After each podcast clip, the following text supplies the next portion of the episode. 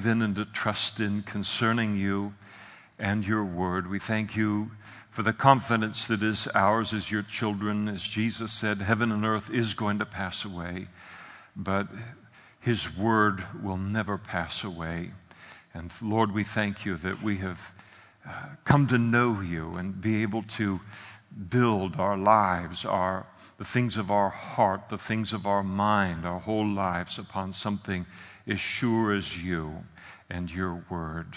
As we turn to it now, we ask that you would use it to equip us and to nourish us and to strengthen us and also to sanctify us tonight, most especially as we look at this uh, prophecy of Jeremiah. We thank you tonight for your love for us, Lord. We are um, deeply humbled by it. And we want you to know, not only in song, but in our prayer as well, that we love you. And we thank you that we love you because you first loved us. We thank you for Jesus tonight. We sung about the cross and uh, the unimaginable uh, physical and emotional um, torment and, and uh, agony that he went through, and then to realize that he was willing to do that as the Son of God on our behalf. Thank you, Father, for your love. Jesus, thank you for your sacrifice tonight. Thank you, Holy Spirit, for the life that you have led us into through this spiritual birth and beyond.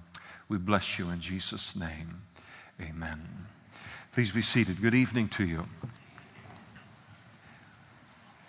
Jeremiah chapter 9. Sunday nights through the Bible, Genesis to Revelation, and we pick things up in chapter 9, verse 7. If you're with us tonight and you don't have a Bible, you'll be fairly lost without a Bible. Just raise your hand, and one of the gentlemen coming up the aisles right now will put a Bible into your hand. If you don't own a Bible, please make that a Bible, a Bible, a gift from the Lord uh, to you tonight.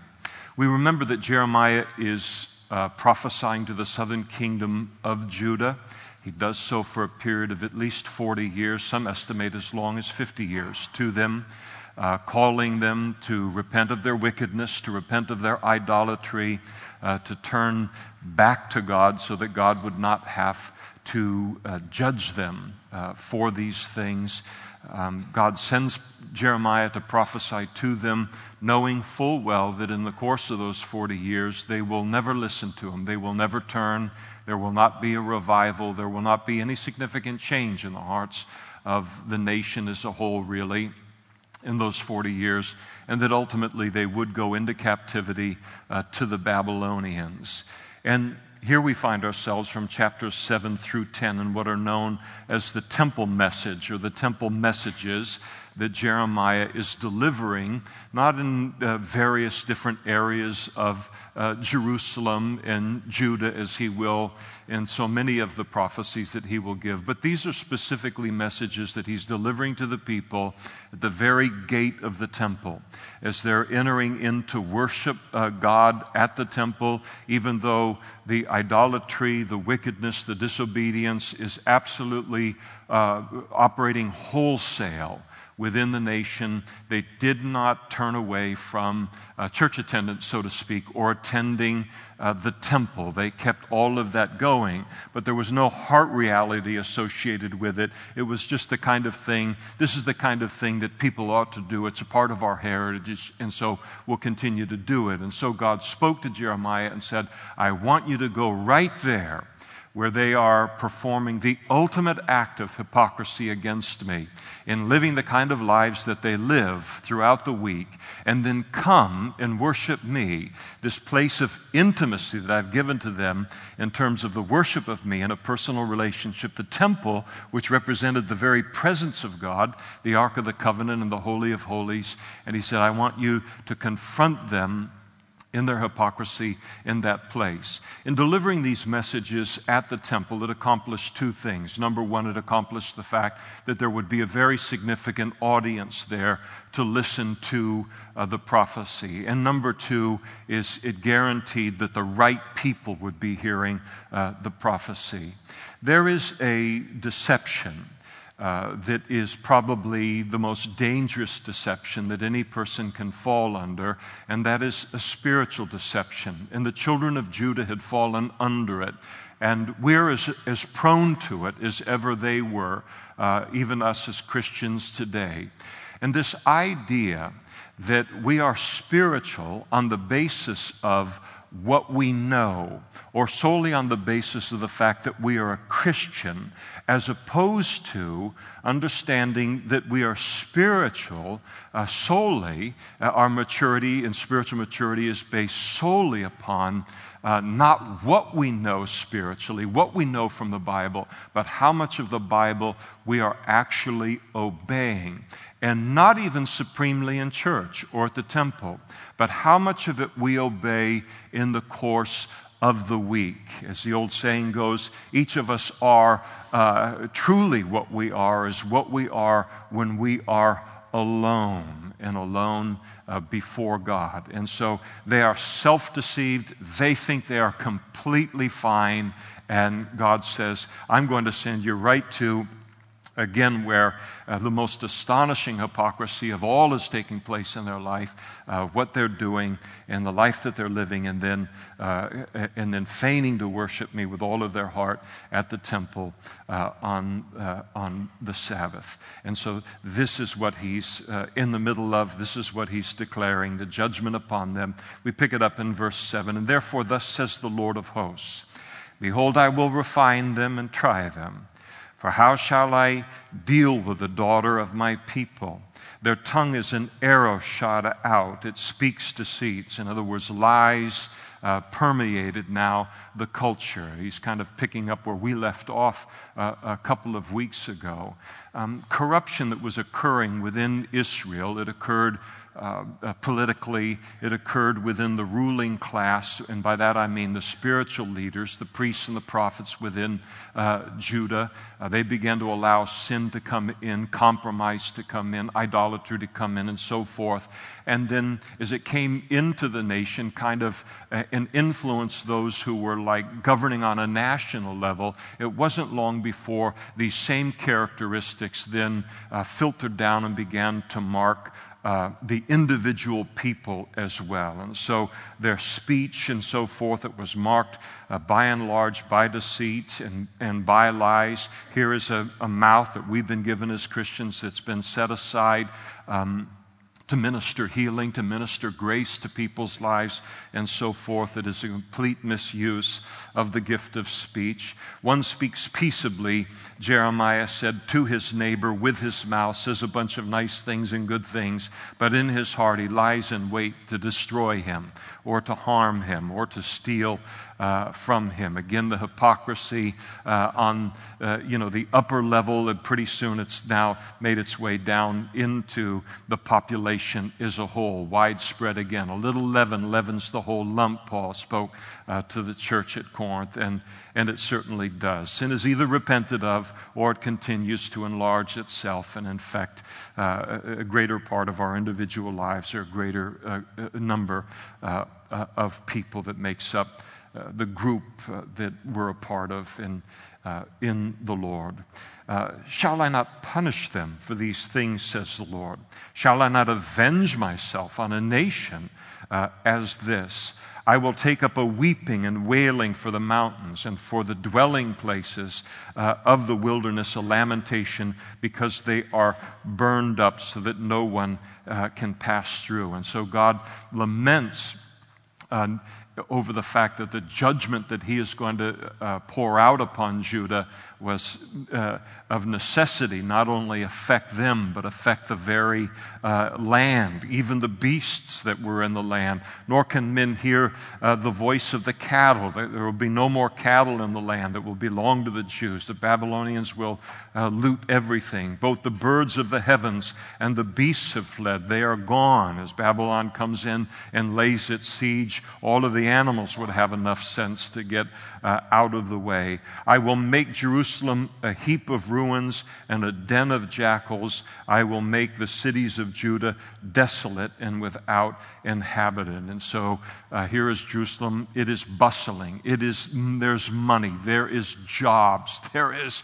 uh, all kinds of things going on to the naked eye to look and say that this place is going to become a desolation, that nobody virtually is going to live here except jackals, which is kind of a, of a symbol that it's, it's completely desolate and overrun by animals. It would have seemed astonishing to people that that could happen to, to Jerusalem, and yet that judgment was right around the corner. I think about you know, when I uh, read the book of Jeremiah and I look at it, and of course, Judah was so many years ago, and, and of course, the applications are uh, significant applications for us as well. But I look at the world that I live in and that you live in, and uh, to speak to the world today of a judgment that is coming to this world for the idolatry, for the wickedness, for the disregard of God, for the uh, persecution of His people, the attempt to stamp out uh, God and His Word. Imagine His creation, the form of human beings, as we have a significant block of our population in the United States that not only wants to reject God for themselves, but they want to remove Him for everyone else, remove His voice completely. Imagine how this is viewed from heaven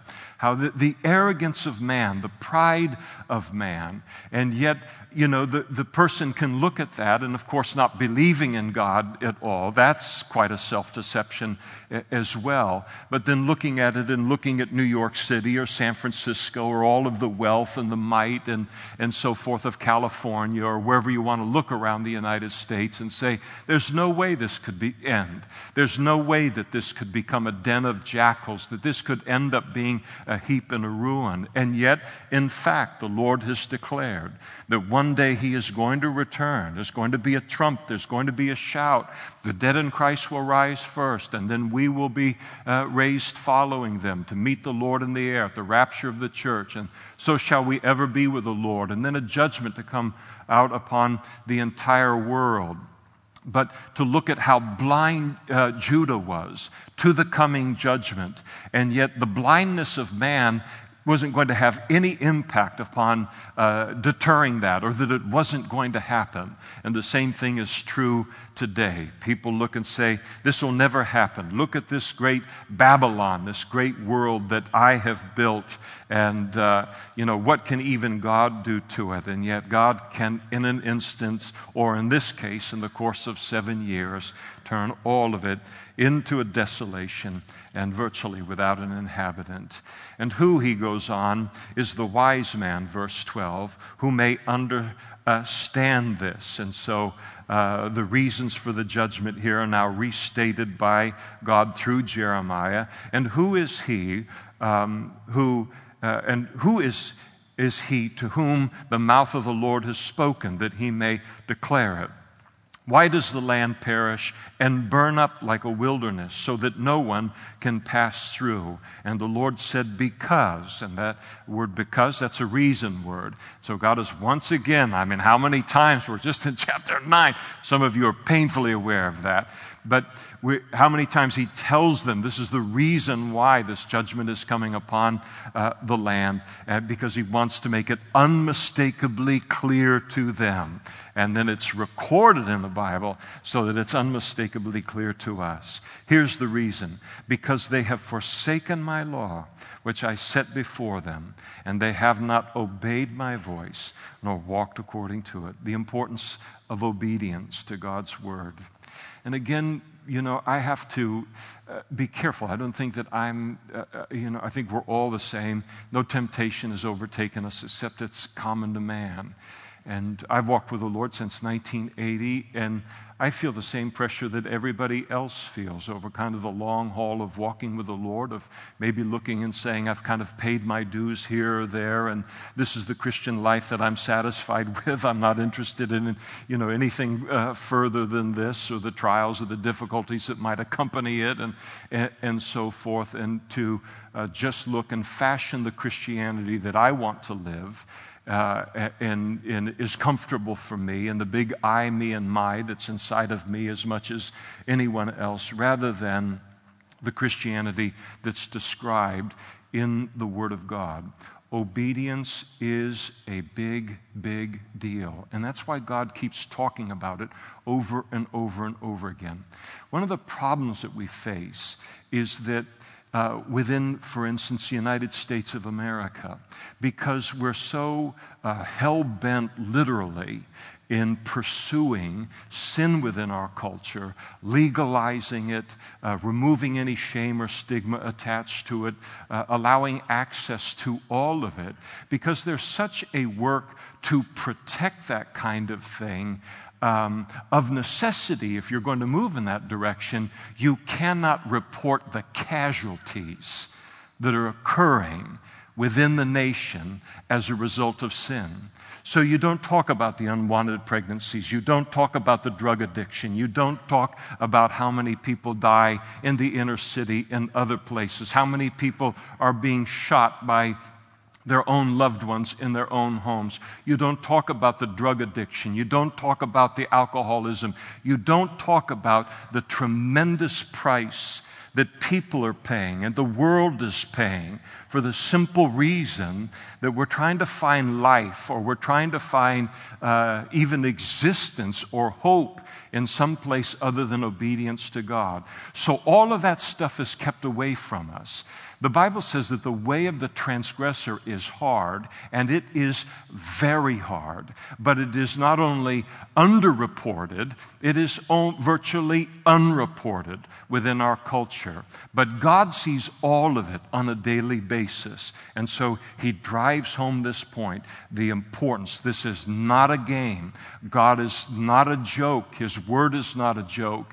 His commandments are not options, they're not a joke. It is life and death important, both spiritually and physically, emotionally, mentally, life and death important to obey God's word. But he said in verse 14, instead they have walked according to the dictates of their own hearts and after the laws which their fathers uh, taught them. And therefore, uh, so you've got this because in verse 13, this but in verse 14, uh, therefore in verse 15. Here's the result of all of this. Thus says the Lord of hosts, the God of Israel. Behold, I will feed them, this people, with wormwood, and give them water of gall to drink. Both of these were uh, bitter drinks. I will scatter them also among the Gentiles, whom neither they nor their fathers have known, and I will send a sword after them until I have consumed them.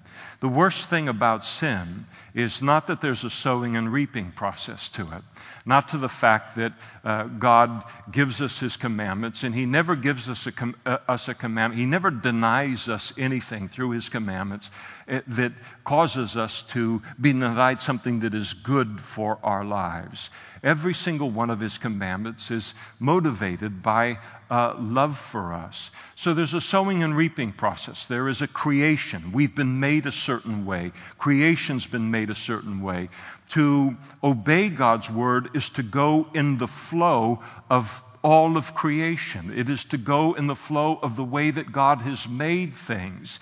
And it results in, uh, by and large, as much as it can in a fallen world, generally speaking, physical health and uh, mental health and emotional health and certainly uh, spiritual health. But to go against those commandments is to go against all of creation, all of the way that God has made us to live and how He knows uh, what we need in order to, uh, to survive and to thrive and so forth. And so there is with sin always the natural, okay, if I violate this commandment, then the physical consequence is this, and it's on our doorstep immediately. But the stakes are even higher than that. The stakes are that disobedience then puts me not up, only up against uh, on the wrong side of a sowing and reaping process, but it puts me on the wrong side of God. And there is a God. Somebody I was reading, uh, uh listening somewhere in the last few weeks. I guess somebody wrote a book uh, essentially talking about among Christians what is a practical atheism, where there is this intellectual assent to God and a belief and so forth in this. But in terms of living our lives practically uh, uh speaking, it's, it's an atheism. It's as if He doesn't exist, as if He doesn't watch, as if He doesn't stand behind His word, either to bless uh, or to curse. And so here they've lost sight uh, of all of it. They look at the sowing and reaping and they figure, all right, I steal over here, I lie a little bit over here, a little sexual immorality over here, and yet I'm clever enough to juggle it and, you know, keep the assets a little bit greater than the liability and all. And forgetting, though, that the problem is greater than that. God is watching it, and ultimately, uh, He must judge, and so He did. And then uh, the, God begins to speak to them of the massive loss of life that is going to occur uh, as a result of their judgment. Thus says the Lord of hosts Consider and call for the mourning women that they may come, and send for skillful wailing women that they may come. Uh, most of you are probably aware of the fact that in the ancient world, you could ha- uh, hire wailing women uh, for your funeral, for instance. So maybe you've even watched Lawrence of Arabia or you've watched some other thing on the news where you see people in the Middle East, uh, certain people groups are wailing and you know, that whole thing going on, the whole group of women and everything. It'd be like, you know, I don't know about you. It doesn't comfort me at all, but uh, it'd be like, man, I, one thing it does is it makes me forget that somebody died. That's an awful sound. But uh, for them somehow it, it, it, works. And so what they would do is if you were a prominent person and you died or somebody of significance uh, died and, and you felt uh, in terms of the size of your family or the size of your village that this, was, this person was so beloved that just our wailing and our lamenting won't be enough to express the depth of sorrow that we're experiencing at the loss of this person, you would then hire these uh, women to come in and to add their voice. Um, to all of this. Interestingly, interesting to be reminded, I think, in the in the New Testament that uh, when Herod, King Herod, that awful, awful human being, uh, when he died, he knew that no one would lament his death. And so uh, he ordered that, uh, you know, all, he ordered the death of all of these priests and prophets and so forth uh, within Jerusalem. I think it was them. He ordered the death of a particular people group uh, in Jerusalem so that they would then mourn the loss of their loved ones and it would sound like a mourning for Herod. But this was uh, kind of the context of things that was going on. God is saying, uh, You hire all of these people you can because an unbelievable uh, judgment and loss is coming your way. Let them make haste, verse 18, and take up a wailing for us that our eyes may, uh, eyes may run with tears and our eyelids gush with water. Now, that's real sorrow, isn't it? Uh, they're going to regret uh, the, their sin and the judgment that it's brought. For a voice of wailing is heard uh, from Zion, and uh, speaking of, uh, of Jerusalem.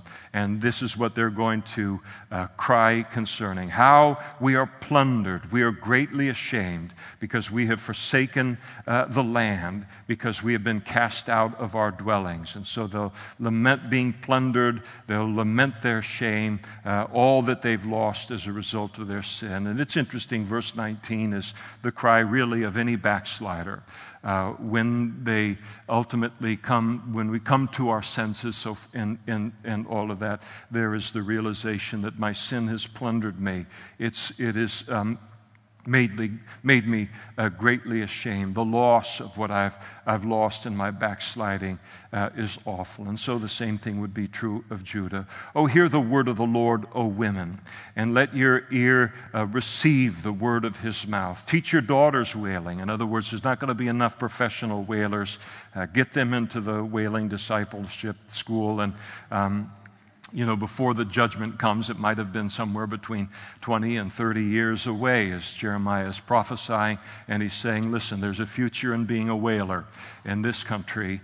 Uh, and so uh, give your, uh, teach your daughters wailing and everyone her neighbor a lamentation for. That's a reason word. Death has come through our window. Speaking of the Babylonian conquest of Judah, he has entered our palaces to kill off the children, no longer to be outside outside and the young men no longer on the streets. Speak, thus says uh, the Lord. Uh, the, uh, even the carcasses of men shall fall as refuse on uh, the open field, like the cuttings of the harvester, and no one shall gather them. Very graphic language, very poetic language. And, uh, you know, in those days, they didn't have uh, mechanized equipment and so forth. So the man, the, it, when the harvest for the grain would come, they'd take the scythe out and they'd, and they'd uh, hit the grain and it would hit at the base by the ground, and then it would just fall in all directions. And God is saying that's the way the bodies are going to be heaped up in Jerusalem as a result of the judgment uh, that is going to uh, occur here. And then the Lord uh, uh, declared, let the, Thus says the Lord, let not the wise man glory in his wisdom, and let not the mighty man glory in his might, nor let the rich man glory in his riches, but instead, let him who glories glory in this, that he understands and knows me and what does he understand and know about God? That I am the Lord, uh, exercising loving kindness. This speaks about grace, judgment, and righteousness in the earth, for in these things I delight. And God is speaking to Judah that there is no security in a person's wisdom. Uh, the only place of security in the entire world is to be in an obedient, personal relationship with God. You can still die there. You can still be stoned to death there. You can still die a martyr's death in that place. But we have the confidence that we know that we have died uh, in uh, the, the will of God. The only place of security is there. There is no security in man's wisdom and, uh, you know, that uh, we are not smarter than God. And I think this idea is epidemic in our country and on an individual level. You think, just think again as we return to what we talked about a little bit earlier. Uh, why would you uh, jettison God from a culture except you think that you're smarter than God? And there's a big wake up call that comes uh, at the end of that kind of pride. We're not to uh, glory in our might. We are not more powerful uh, than God. One day, uh, in one day, God can bring the strength of a nation down to nothing. And in one day, our physical strength as an individual human being uh, can be lost and it can be gone. Riches, of course, as he mentions them here, uh, they can be gone in an instant as well. And it's a very, very good word to us, uh, even today, because this is the tendency, not just thousands of years ago. This is where people tend to put uh, our security in, in our wisdom, our smarts, our might, our power, our position, our riches, and so forth. But there's no security in it at all. The security is in knowing God and knowing that God, that He is the Lord, exercising loving kindness, that He is gracious uh, judgment, that He is a just God, and, and being uh, just uh, and, and judgmental towards sin in our own lives and around us. And then uh, in judgmental in a sanctified sense, by the way, and, and, uh, and righteousness uh, in the earth, that he exercises these things, doing, uh, doing right here. And the point he's making here is the importance of, in terms of security, is to know God, to love God, and then to, for that to be expressed then, and also um, exercising uh, loving kindness in this world, judgment where it's necessary to look and say, that's wrong, I'm not going to have any part of it, or that's wrong, and I'm going to say that's wrong. And then also uh, righteousness, making righteous choices in our lives. For in these I delight, uh, says the Lord. And behold, the days are coming, says the Lord, that I will punish all who are circumcised with the uncircumcised. And the Jews just felt that All right, Babylon's coming in. Babylon's eaten up most of the, uh, the Middle Eastern world at this particular point. Uh, they are the world ruling empire at this time in human history. And so the Jews looked and said, well, they'll probably come here toward the Mediterranean and so forth, and they'll gobble up all of the Gentile nations that surround us, dirty pagans that they are, and, and idolaters, even though we've borrowed all of their idolatry. But God will not let that happen to us because we're Jews. We are the children of Israel. We are circumcised. This represents our uh, covenant relationship uh, with God. But as Paul brings out in the New Testament, and God brings out continually in the Old Testament, the outward rite, physical rite of circumcision, and circumcision was simply the removal of the flesh. And it was to represent a, a heart in a human being, in a man, and, uh, but the, the Jews as a whole, that their heart uh, was not dominated by the flesh as it was uh, in the Gentile world, but their heart was dominated by God and a love for God. But to engage in the physical rite of circumcision and then to have a completely uncircumcised heart, again, that's a self deception.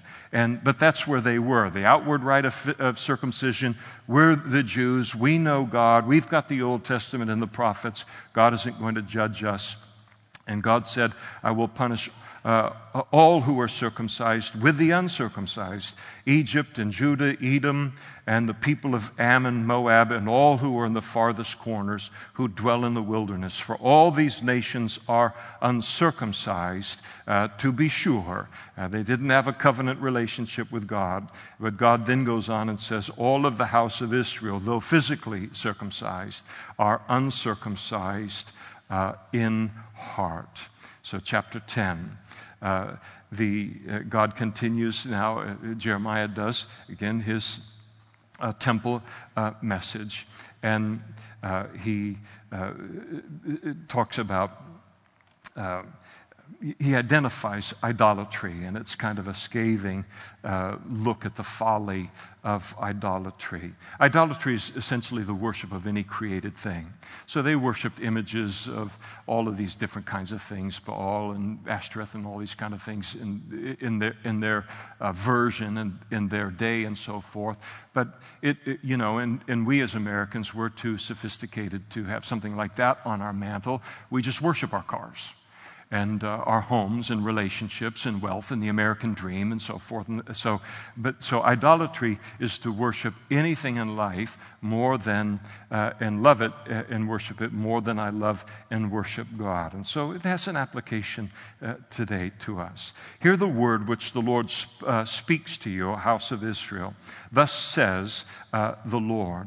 Do not learn the ways, uh, the way of the Gentiles. Do not be dismayed at the signs of heaven, uh, for the Gentiles are dismayed at them. And so God here, um, uh, you know, speaks um, reproachfully of the worship of the heavens, of astrology, of looking to the heavens for wisdom and for direction. And so no Christian should ever be involved in that. Why in the world uh, the, the, uh, the alignment of the planets and so forth have no uh, control over our lives. God has control over our lives. They can't provide wisdom to us. God provides wisdom. Imagine, you know, uh, getting rid of God and His Word and the Holy Spirit and prayer and all of these things to worship the stars. It was just, you know, inconceivable to God from the vantage point of heaven, and yet they had uh, done it.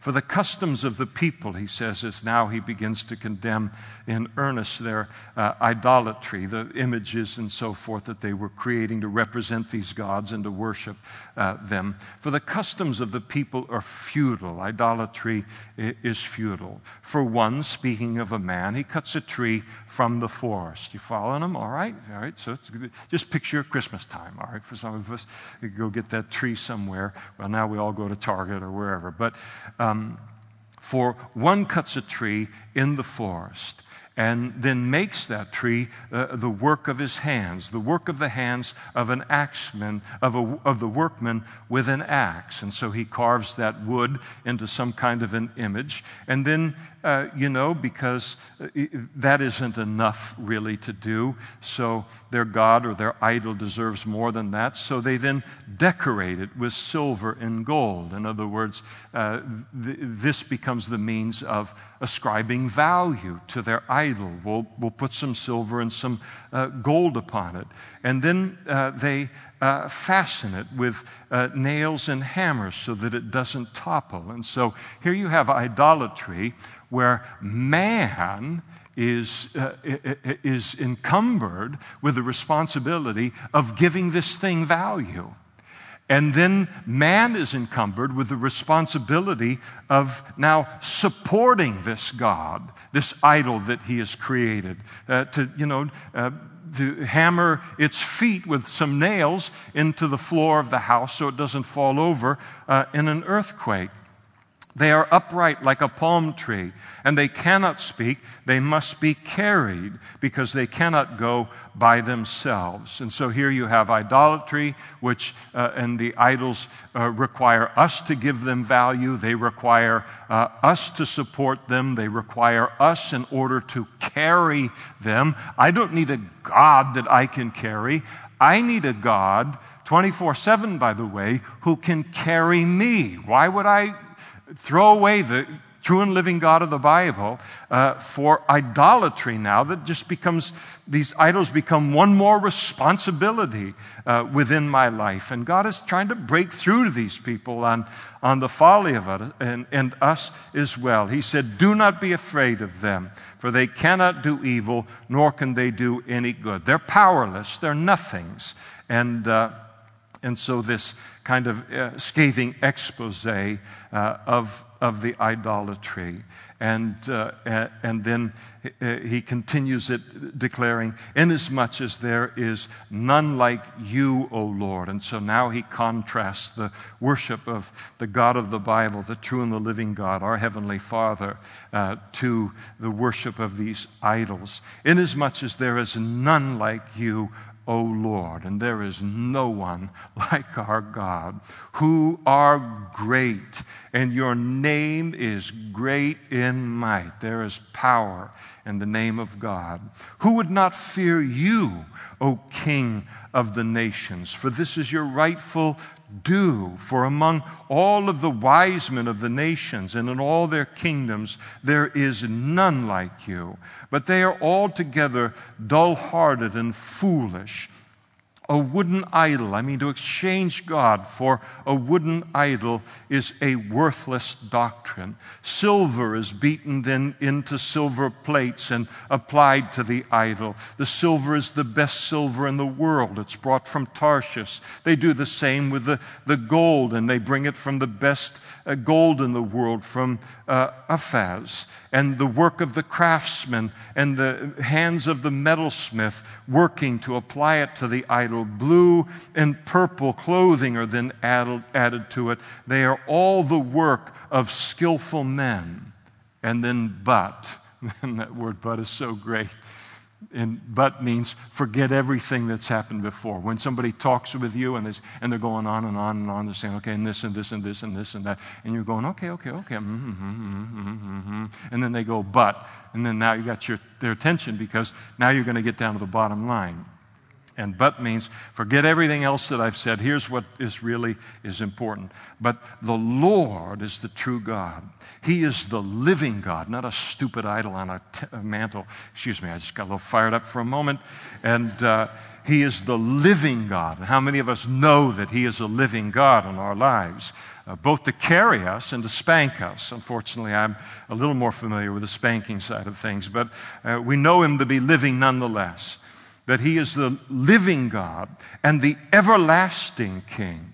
And at his wrath, the earth will tremble, and the kings will not be able to endure uh, his indignation.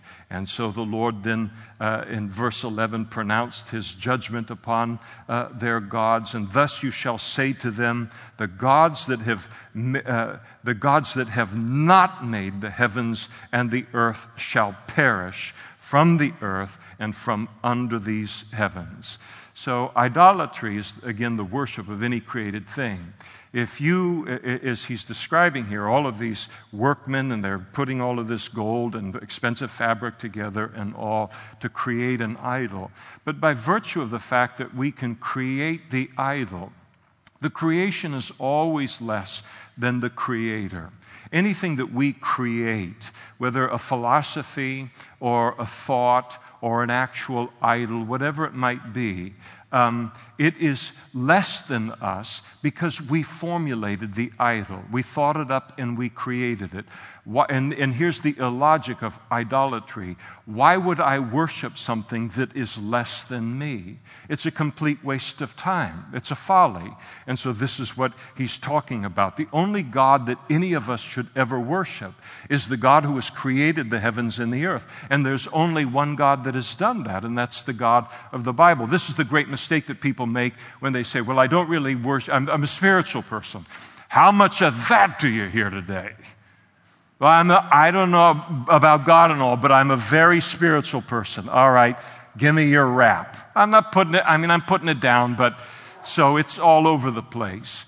And this idea that I worship the rose and I worship creation and I, I worship the forest and I worship the ocean. And, and from the vantage point of God, and really the vantage point of logic, is that it's completely illogical.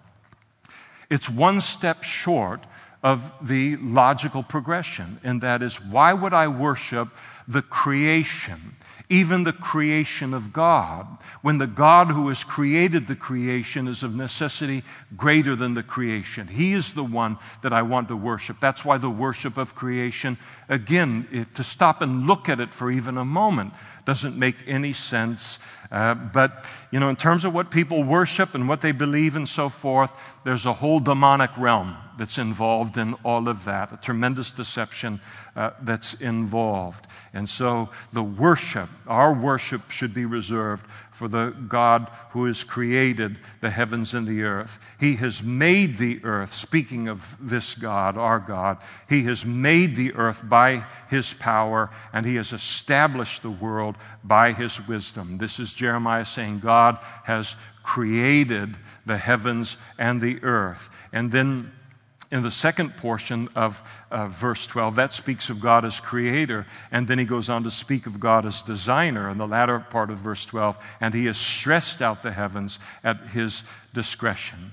And so, you know, one of the things that I talk about on a regular basis through the years, you've heard, most of you have been around for a while, you know that every once in a while, uh, sometimes around Easter or whatever it might be, or however the Lord might just touch my heart to, to reapproach it again, to, you know, the, to argue the existence of God uh, from the vantage point of creation and design. Again, uh, there, behind all creation in the world, there is a creator, and the creator is always greater than his or her creation.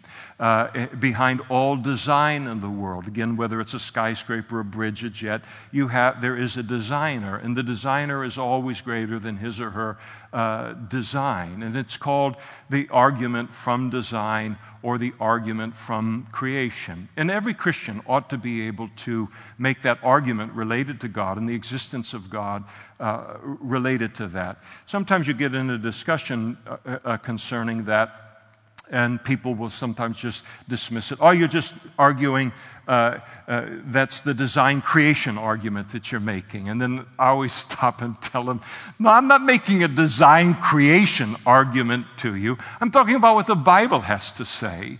And poke the hole in it that it uh, that you can see to put in it.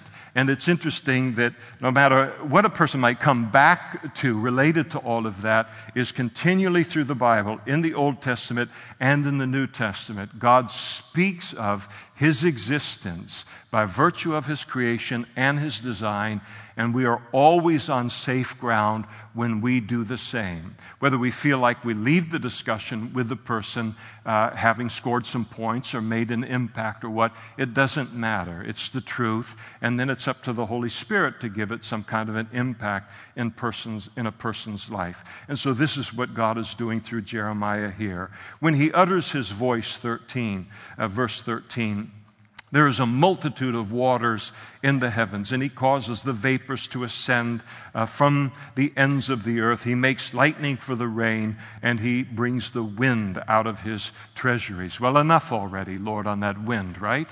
If you're a farmer and your orchard's half toppled over now, really. By the way, if you're still praying for rain, um, can I just talk to you for a moment on on that. Not that you would cease doing it, but I've got some personal prayer needs. You're so effective. Uh, I've got some personal prayer needs that I'd like to give to you to uh, lift up uh, to the Lord. What a great year it's been in terms of rain and snow. Uh, isn't it? And so, again, God is speaking here uh, through verse 13 of, of his creation and of his design. And uh, again, he returns to the subject of the folly of uh, idolatry and, uh, uh, and uh, the majesty of God in contrast, and, and he restates it. Everyone is dull hearted and without knowledge, talking about the idolater. Every metal, metalsmith is put to shame by an image, uh, and here's why he'll be put to shame by it. For, again, a reason word, his molded image is falsehood, and there is no breath in them. They, they have no life themselves. How can they impart life? Uh, they are futile, they're empty, a work of errors. In the time of their punishment, they shall perish. In other words, at the time of judgment, they won't even be able to protect themselves, let alone to protect uh, their uh, worshipers. And then, in contrast to all of that, verse 16, wonderfully, the portion of Jacob, and that's uh, the name that God gives himself here. The portion of Jacob is not uh, like them, for he is the maker of all things, and Israel is the tribe of his inheritance. The Lord of hosts is his name. Aren't you glad that the Lord God is your God tonight? and he's delivered us from our idolatry. And there's no worse idolatry in all of the world than the worship of self which is also, uh, uh, you know, epidemic and nurtured in the culture that we, uh, we live in. It is the, to worship a created thing and a very, very frail created thing. Gather up your wares uh, from the land, O inhabitant of the fortress. Speaking of Jerusalem, he calls upon, uh, and again, the city of Jerusalem is bustling. It's going. The stock market is crazy. Everything is, looks like it's going to uh, continue to be great and so forth. And Jeremiah speaks to them and says, Grab up whatever belongings you can carry to Babylon, because that's where you're going into captivity. Seemed as if it was just inconceivable that it would, would ever happen, and yet it was coming. For thus says the Lord, Behold, I will throw out at this time the inhabitants of the land. I don't like that. I don't ever want God to say, Listen, I'm going to throw out. This is something you do with uh, trash and so forth, something that's valueless. Uh, um, the, the Lord was going to bring them back in the land. I'm not saying that they were valueless to him. This represented his chastening uh, in their life. Behold, I will throw out at this time the inhabitant of the land and will distress them that they may find it so. Jeremiah is delivering these prophecies. Imagine delivering these prophecies um, to people. He's all alone. He's one person in a whole country, and he's saying this stuff to people that are like stone.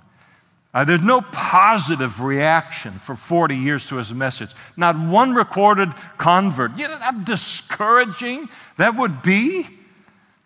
And yet, here he is, he's declaring all of this from God. He knows in his heart, he's got a relationship with God. He knows it's the Spirit of God speaking. He knows that all of this is going to come to Judah. And so, while the message is having no impact upon the nation as a whole, of course it has to impact him. It's the same thing as when uh, you and I, uh, in our lives, if we have uh, family members who are backslidden tonight, and you look at them in the backslidden state that they're in, and you see all of the judgment, you see all of the consequences of their sin that they're already uh, dealing with it or are mounting up in a greater measure, and you know even more hardship is going to come, and yet for them, they don't care one bit. It doesn't have any impact upon them. Our words to them. And yet it impacts us most of all. And so Jeremiah, he wasn't a robot here. He's, he's speaking this and it has an impact upon him. And he says, Woe is me from my hurt. This is, hurts me to know what is, is coming. My wound is severe. Uh, but I say, truly, this is an infirmity and I must bear it. And so the difficulty uh, that Jeremiah uh, had here in absorbing all of this.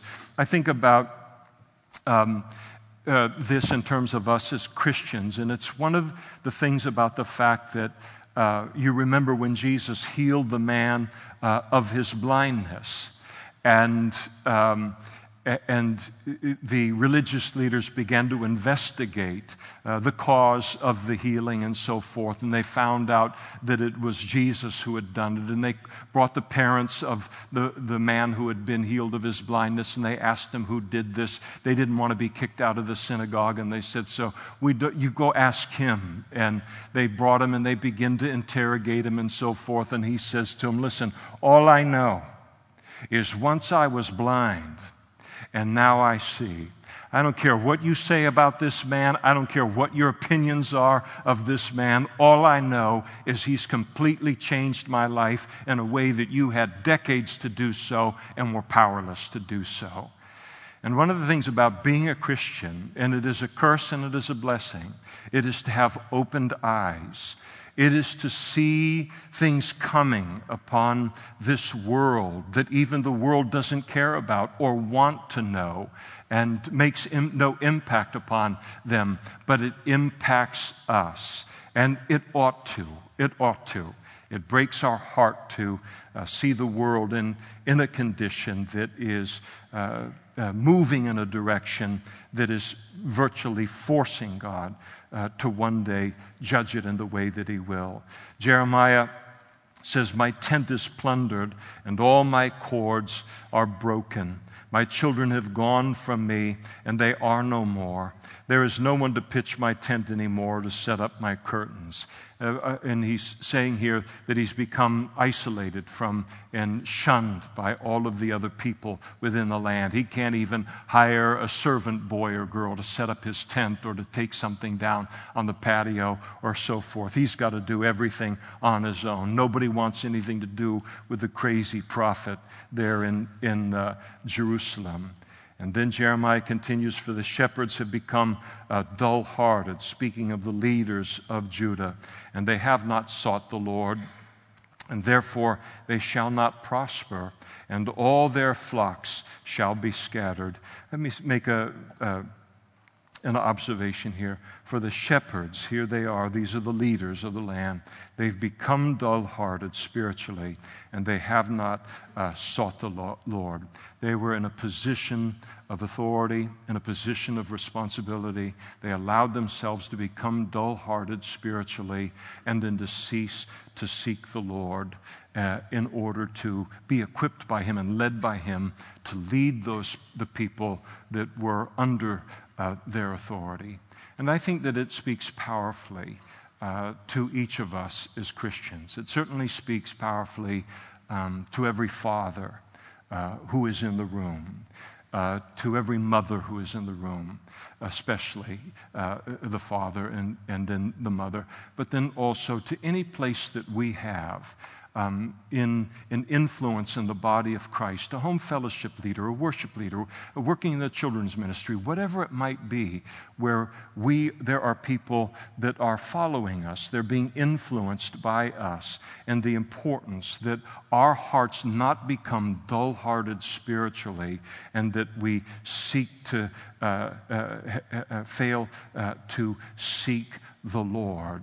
Um, it's an awesome thing uh, to have a wife, to have children, uh, to have people that are depending upon us to be spiritual people and to be seeking the Lord in our decision making and, and so forth. And they failed to do that, and the nation would pay a terrible, terrible price for it. But it is, again, not something that we want to separate from ourselves by thousands of years. It reaches right into our lives. And maybe I'm speaking to a father uh, here tonight where uh, or whoever it might be, to get back. And there's that dull heartedness that is uh, uh, uh, uh, spiritually that has begun to impact your life, no longer seeking the Lord. And your eyes have moved away from the fact that there's a brood, there's a wife, there's children that are dependent upon these things being active and real uh, within your life and consequences that they're bearing as a result. It's a good word for all of us, not just fathers as well. And so, for the shepherds have become dull hearted and have not sought the Lord, and therefore they shall not prosper, and all their flocks, and see, here is the sadness of it all their flocks shall be uh, scattered as a result. Behold, the noise of the report has come uh, the, of the invasion of Babylon, a great commotion out of the north country to make the cities of Judah desolate and a den of jackals. And then Jeremiah uh, pleads uh, to the Lord here in the closing section of chapter 10 uh, for the Lord to uh, judge uh, uh, the nations. He says, O Lord, I know that the way of man is not in himself. Is that a great line or what? I know that the way of man is not in himself. That truth was one of the things that brought me uh, to the Lord. Uh, to look at myself, to look at other people, but mostly at myself, and to realize uh, this, is, this cannot be what this is about. And uh, I need help in, in this life. Uh, the way of, uh, of man is not in himself. We are not meant to be the lords of our life. It is not in a man who walks to direct his own steps. How do you get from one place to another? You probably, if you have to walk, to your car in order to go home tonight, you're not worthy to be your own God. Uh, because there's a God who is everywhere all at the same time. That's the God that we want to worship. And so Jeremiah here speaking about the limitations of man, the frailty of man that is so obvious to us every day, and yet the temptation to worship man and to worship ourselves. He says, Oh Lord, correct me, but with justice, not in your anger, lest you bring me to nothing. And then he declares, Pour out your fury uh, on the Gentiles who do not know you, and on the families who do not call on your name. For they have eaten up Jacob, devoured him, and consumed him, and made his dwelling place desolate. And so Jeremiah sees it all very, very clearly. He sees that the Babylonians are going to come in, and they are going to be used as an instrument of judgment against the southern kingdom of Judah. But the uh, Babylonians would do what the Assyrians did and, and others did to the nation of Israel. When God called them to use them as an instrument of judgment against his people, they always went too far. And then they meted out a judgment, a destruction, a violence against God's people that was beyond what God intended them to do, and, and God then would hold them responsible uh, for having done that. And that's what Jeremiah is saying. I know, you're, I know you're righteous. I know you're right. I'm not questioning that. But what I see that Babylon is going to do is beyond what you're wanting them to do, and I just ask you to judge them when they overstep uh, their mandate from you and seek more than the chastening of the people of Judah, but seek their destruction as well. It's a, it's a good word, and it's an important word for all of us. I think that when God uses us in another person's life to correct or as an instrument of his chastening to make sure that we never overstep what it is that he is wanting us to do in that situation and, and then make it personal and go beyond that because God notices that and then he is forced to chasten and judge us as well. So we'll stop there tonight. Um, obviously, I hope you see that, and, and we'll pick it up in chapter 11 uh, next time. Let's stand together and we'll pray.